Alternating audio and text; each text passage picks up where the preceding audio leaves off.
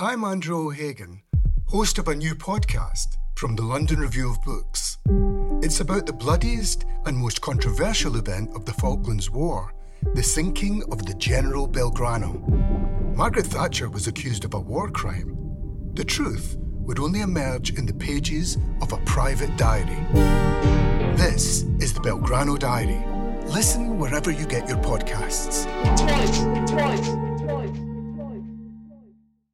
Welcome to the London Review of Books podcast. You can unlock the entire LRB archive for free for 24 hours by visiting lrb.co.uk forward slash open. Diary by Emily Witt. I wanted to go to Burning Man because I saw the huge festival in the Nevada desert as the epicenter of the three things that interested me most in 2013 sexual experimentation, psychedelic drugs, and futurism. But everyone said Burning Man was over, that it was spoiled. The event, which requires those who attend to bring their own food, water, and shelter, and dispose of their own trash, was overrun with rich tech people who defied the festival's precious tenet of radical self reliance, with their over reliance on paid staff. Burning Man, which started in 1986 when 20 people burned an effigy on a beach, was turning into a dusty version of Davos. Old timers lamented the rise of plug and play culture. There were too many LEDs now, too many caravans, too many generators, tech executives, and too much electronic dance music. There were TED Talks. There were techno libertarians. You couldn't see the stars. I would decide for myself. I rented a caravan with six other people a group organized by a friend in San Francisco.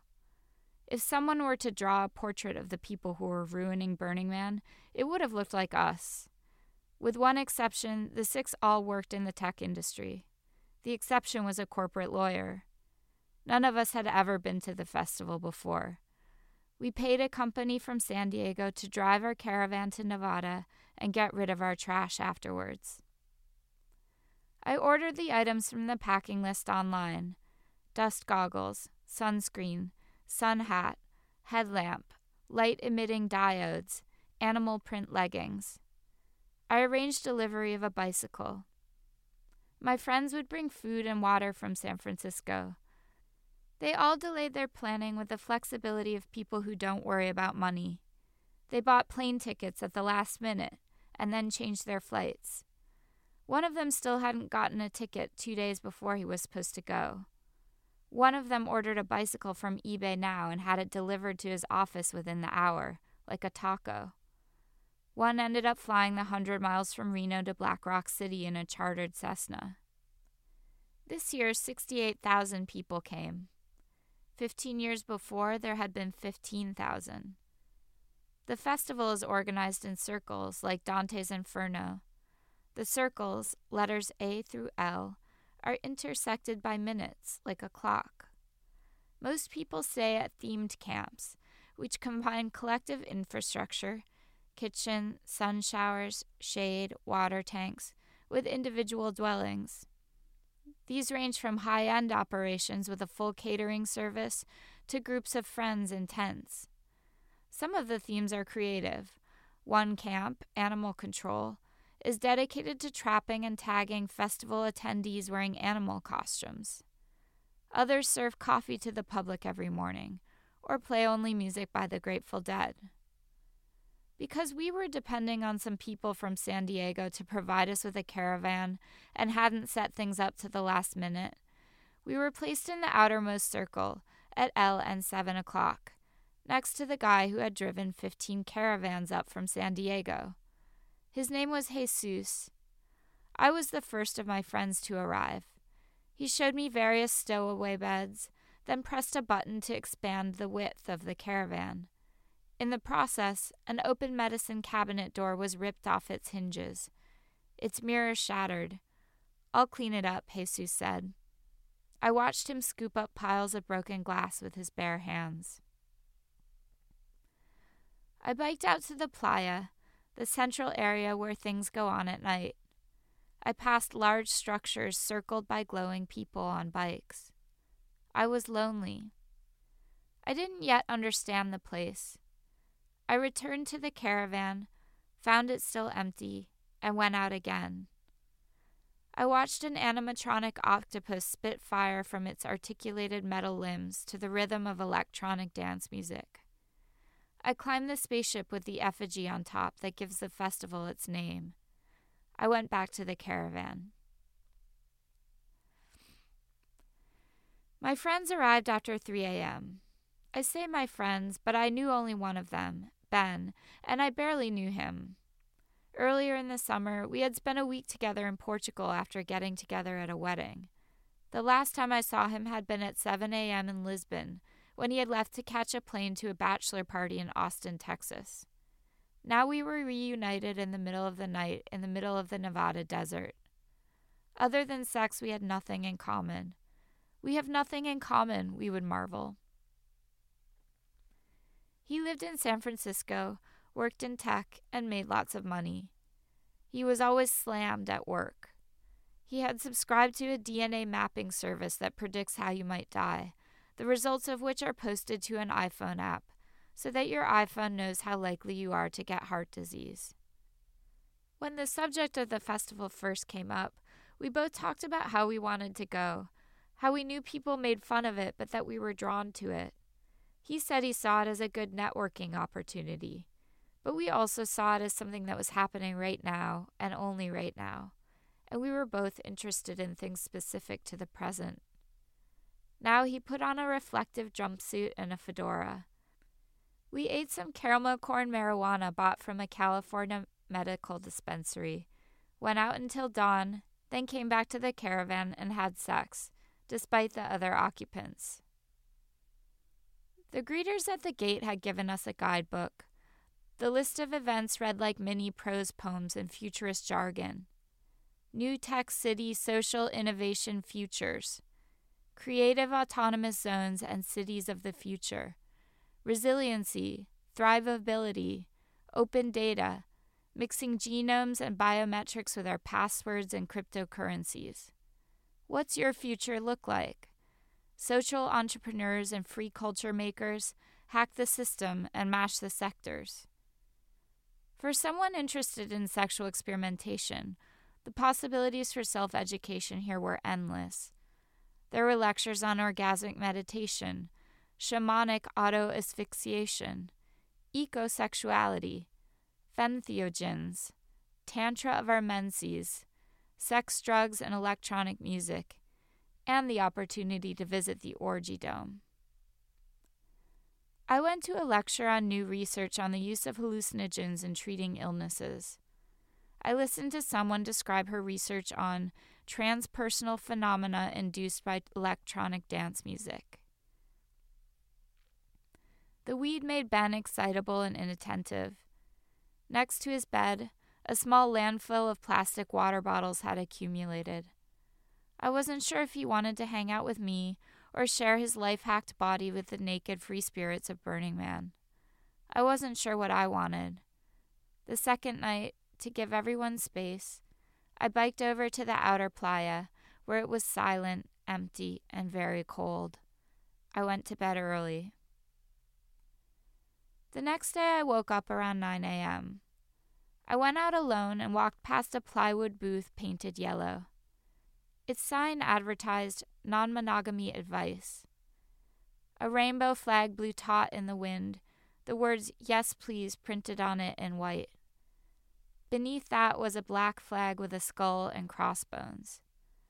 Signs hung on the booth said the doctor was curious and available, but I didn't see anyone. I went closer to read the articles taped to the booth, which claimed humans hadn't evolved to be monogamous. A tall, sleepy looking man with a shaved head walked up holding an enameled metal cup of coffee. He was sunburned and blue eyed and spoke with a Northern European accent. He sat down at the other side of the booth. I sat facing him. The sun beat down. Would you like an umbrella? he asked. Two umbrellas were leaning against the booth. He opened a rainbow umbrella, and I opened a black one and we looked at each other from beneath our umbrellas. I took off my sunglasses. Do you have a question? he asked. I didn't. I told him that my last relationship had ended two years ago. I supposed that since then I'd been non monogamous, in the sense of sometimes having sex with different people within a specific period of time. As I said this, both the idea of counting people and the idea of grouping them within a time frame seemed arbitrary. This was just my life. I lived it and sometimes had sex with people. Sometimes I wanted to commit to people or them to me, but in the past two years, no such interests had fallen into alignment. I had started on this behavior more or less by accident, still thinking that I would find someone I love and begin a relationship. Now I sought out sex even when it would lead nowhere. I thought of it as an important way to connect with friends. I saw good sex and bad sex as equally valuable. But there were still some problems, I said. I still didn't feel as free as I wanted to. Sometimes I couldn't cross the barriers that keep people from expressing their desires. Rejection didn't hurt any less, although it didn't hurt more, and I knew better how to work through it, mostly by having sex with other people. It still seemed tricky to get from point A to point B with total ease, despite all of the facilitators specifically designed for that purpose on the touch screen of my cell phone. I asked the guru about jealousy. Jealousy is something you have to feel, he said. I don't try to argue it away or pretend it isn't happening. I just sink into it. He was from the Netherlands. He had been in a polyamorous relationship that ended when he realized he and his girlfriend no longer loved each other. Sometimes it seemed like polyamory was just a slower, more humane way of breaking up with someone. And don't most people, in most relationships, know from the start the way the relationship will end? Eventually, I put on my sunglasses, closed my umbrella, and stood up to continue walking. I wanted more moments like that, but the place was mostly deserted. It was early. I walked past a library. I went in and sat down and started looking at the broadsheet daily newspaper that someone prints during the festival. A caption described people falling off a sculpture of a coyote. Across from me, a man with dark hair and black glasses sat looking through a stack of comic books. We began to talk. Like me, he lived in Brooklyn. It was also his first time here. He had just gotten a haircut at a salon theme camp. Since we were in the library, we talked about books. We'd both read a book that describes what would happen if humanity suddenly disappeared. The way nature would reclaim the planet, the way our cities would decay, how long it would take the effects of global warming to be felt, how long plastic would remain. We talked about megafauna. He wondered how dinosaurs had overtaken them in the popular imagination. We talked about Narnia and Ursula Le Guin, an anarchist and a polyamorist. He told me that when she was a child, her family had sheltered the last Native American in California living outside modern culture, who had wandered one day from the forest into the parking lot of a grocery store. I asked if this was the man described by Levi Strauss in Tristes Tropiques. It was, he said. He was going to have a steam bath. Did I want to come? His burner name was Lunar Fox. He mentioned that the last time he had gone to the steam bath, he had been coming down from acid. At this point, he admitted that it was not his first time here, but his fifth. He would tell people it was his first so they would be nicer to him. This baffled me. I asked him how old he was. He didn't want to say. I'm 32, I volunteered. I'm 33, he said. We arrived at the steam bath just after noon. We stripped naked and stood in line. The sun felt good. We were given umbrellas to stand under. The steam bath was in a hexa yurt. The atmosphere was collegial, with people singing songs and spraying one another with a hose. We met a guy from Mongolia. We washed off the dust with peppermint soap. Afterwards, the desert air felt cool. We dried in the sun, then put our clothes on again. We decided next to go to the Orgy Dome, something one could only do as part of a couple or moresome. First, we had to get my bike. To get my bike, I had to tell Ben something about where I was going. I introduced him to Lunar Fox. I figured Ben had his own conquests ahead of him. His tan had deepened, and he wore only a small pair of shiny golden shorts. Feel the jealousy, I told myself. Lunar Fox and I hadn't discussed our purpose in going to the Orgy Dome. We had, after all, just met. The Orgy Dome was said to be air conditioned, but it was barely air conditioned. We were handed a bag with condoms, lube, wet wipes, mint lifesavers, and instructions for how to dispose of our materials afterwards. We entered the dome. I was disappointed that there wasn't much of an orgy. In fact, it was all heterosexual couples having sex with each other. Lunar Fox and I sat on a couch and watched. We felt strange. It was clear that we either do something or leave. Should we have sex? I asked. Yes, he said. Do you want to? Yes, I said. Are you sure? he said. Yes, I said. The woman who greeted us at the door had advised us to express loud, enthusiastic consent. When we left the dome, we walked to a nearby shade structure where sitar music was playing. A woman who said she was from Columbus, Ohio, came by with a jug of iced coffee and offered us some. I accepted. Lunar Fox sniffed it and looked tempted, but said no. He tried to be entirely straight edge, he said. The only time he allowed himself drugs was at Burning Man. He was an anarchist and tried to live as close to his political principles as possible, which meant not partaking of things that come from thousands of miles away, like coffee. He also forbade himself to watch porn, did not have a mobile phone, and had made a point of trying to get by on as little paid employment as possible, as a sort of protest. We had this final trait in common. I asked him, why not watch porn? He said he thought it messed up his mind. We talked about the differences between male and female sexuality. I said I thought men and women wanted sex equally, but maybe the female body has a hard time having sex repeatedly. I was thinking of my own body, which felt tired. It's frustrating because I could have sex three more times today if my body could take it, I said. I could have sex five more times, he said. We left the sitar tent, got on our bicycles, and cycled towards the playa. We wanted to look at a sculptural recreation of the Mir space station. We found it and went inside. One of the Russians who'd built it was dismantling the lights. The space station was going to be set on fire later that night. First time in America, First time in Burning Man, he said with a thick accent. We asked if he would take the festival back to Russia. There is no place like this in Russia, he said. There would be rain. Lunar Fox suggested some sort of dry eastern steppe. The Russian ignored him.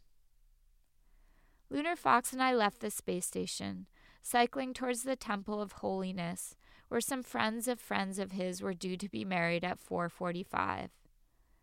We passed a Mayan pyramid topped with a giant thumbs up icon of a Facebook like, which would later be set on fire. He told me about the first time he had come to the festival in 1999. None of this existed yet Facebook likes, cell phone cameras, Russian delegations. It was smaller than just serious environmental activist types with a leave no trace ethic. But it was the same, he said. Anybody who said it had changed was wrong. It was just bigger now, and as any society grows, it experiences the same problems, the same stratification. The temple was also a pyramid. Inside, objects connected with various religious traditions had been removed from their history, thrown together in a sort of pan spiritual admixture of, well, holiness. A Buddhist anvil dominated the center of the room, and several hundred people sat around it on the floor in silent meditation. Gongs on the walls struck at automatic intervals. We couldn't find the wedding we were looking for, but another couple were getting married, and we cheered them. Afterwards, sitting together in the sun and dust, we assembled a hexagonal plywood structure that joined other hexagonal structures in a sort of plywood molecule. We were supposed to write something on it, but we didn't write anything. We watched as it was placed with the others, and then we left. On Sunday, it would be set on fire. The day was fading. This is normally when I go back to take a nap, but this day, Lunar Fox said, I don't know what to do about this day. I knew what he meant. I had never had a day like this in my life. I had never become so close to someone so quickly. We visited a geodesic dome. We went to a chapel containing an organ that he wanted to play before it was set on fire. Inside, more people were getting married. He picked out Here Comes the Bride on the organ, and we cheered the happy couple. We shared his dinner, a grilled cheese sandwich with some tomato soup. We made plans to meet at noon the next day. I didn't keep the rendezvous. Instead, I went back to my caravan and took a synthetic hallucinogen on blotter paper. We each put half a hit under our lips and went out into the night, the chemicals leaching from the paper as the Mir space station was set on fire, the wedding chapel set on fire, the Facebook like set on fire. We wandered through the LED infused landscape, its color palette that of the movie Tron, a vision of the future that had now become the future a future filled with electronic dance music. The drug hit us when we were playing beneath an art installation of rushing purple lights. We ran and danced in the lights, laughing and gasping. We boarded mutant vehicles, one shaped like a giant terrapin, one a post apocalyptic pirate ship called the Thunder Gumbo. We danced on top of the vehicles, Below us, the burners on bicycles orbited like phosphorescent deep sea crustaceans. The memory of my day kept coming back to me. I kept thinking I was seeing people having sex, then realized I had just seen a pile up bike crash. I kept thinking I had met the people around me before. We put more paper under our lips. I began to see conspiracy. A mutant vehicle pulled up alongside us. On top, I could see several people in their 50s and 60s. I saw them as aristocrats. They seemed to be wearing Aztec mohawks and Louis XVI style powdered wigs. Their vehicle, which was shaped like a rainbow colored angler, was called the Disco Fish and was self piloted by programmable GPS. Its scales were the colors of the Google logo. I saw the disco fish as a secret plot by Google to defy Burning Man's anti corporate ethos with its self driven cars, the project overseen by the executives on the second tier. My suspicion seemed confirmed when one of their number began discussing a show at the Guggenheim with one of my friends. Still, we rode on the disco fish. We danced. We stayed up until sunrise. We slowly made our way back to the caravan. One of our number had just left the company he had founded with a fortune. He no longer had to work, ever. He told us about all the things he'd thought about this year, when a job that had once seemed magical had transformed into a grind. The day before he left for Burning Man, he was paid to leave. While we sat there, outside the caravan, Ben returned. He wore blue leggings and a white fur jacket. Someone had painted his face. He was exuberant. He'd bike to the edge of the playa and watch the sunrise. I hugged him. I was so happy to see him. The corporate lawyer arrived, wearing Superman boxers and a bikini. We were all experiencing our own private revelations. Most of us were still tripping. Nobody wanted to sleep. No wonder people hate Burning Man, I thought, when I pictured it as a cynic might rich people on vacation breaking rules that everyone else would be made to suffer for not obeying. Many of these people would go back to their lives and back to work on the great farces of our age. They wouldn't argue for the decriminalization of the drugs they had used. They wouldn't want anyone to know about their time in the orgy dome. That they had cheered at the funeral pyre of a Facebook like wouldn't play well on Tuesday in the cafeteria at Facebook. The people who accumulated the surplus value of the world's photographs, life events, and ex boyfriend obsessions were now celebrating their freedom from the web they'd entangled all of us in the freedom to exist without the internet. Plus, all this crap the polyester for leg warmers and plastic water bottles and disposable batteries. This garbage made from harvested hydrocarbons that will never disappear. To protest against these things in everyday life carried a huge social cost, one that only people like Lunar Fox were grimly willing to bear. And maybe that's what the old burners disliked about the new ones. The new ones upheld the idea of autonomous zones. The $400 ticket price was as much about the right to leave what happened at the festival behind as it was to enter in the first place. Still, I'd been able to do things here that I'd wanted to do for a long time, that I never could have done at home. And if this place felt right, if it had expanded so much over the years because to so many people it felt like home, it had something to do with the inadequacy of the old ways that governed our lives in our real homes, where we felt lonely, isolated, and unable to form the connections we wanted. Thanks for listening. You can unlock the entire LRB archive for free for 24 hours by visiting lrb.co.uk forward slash open.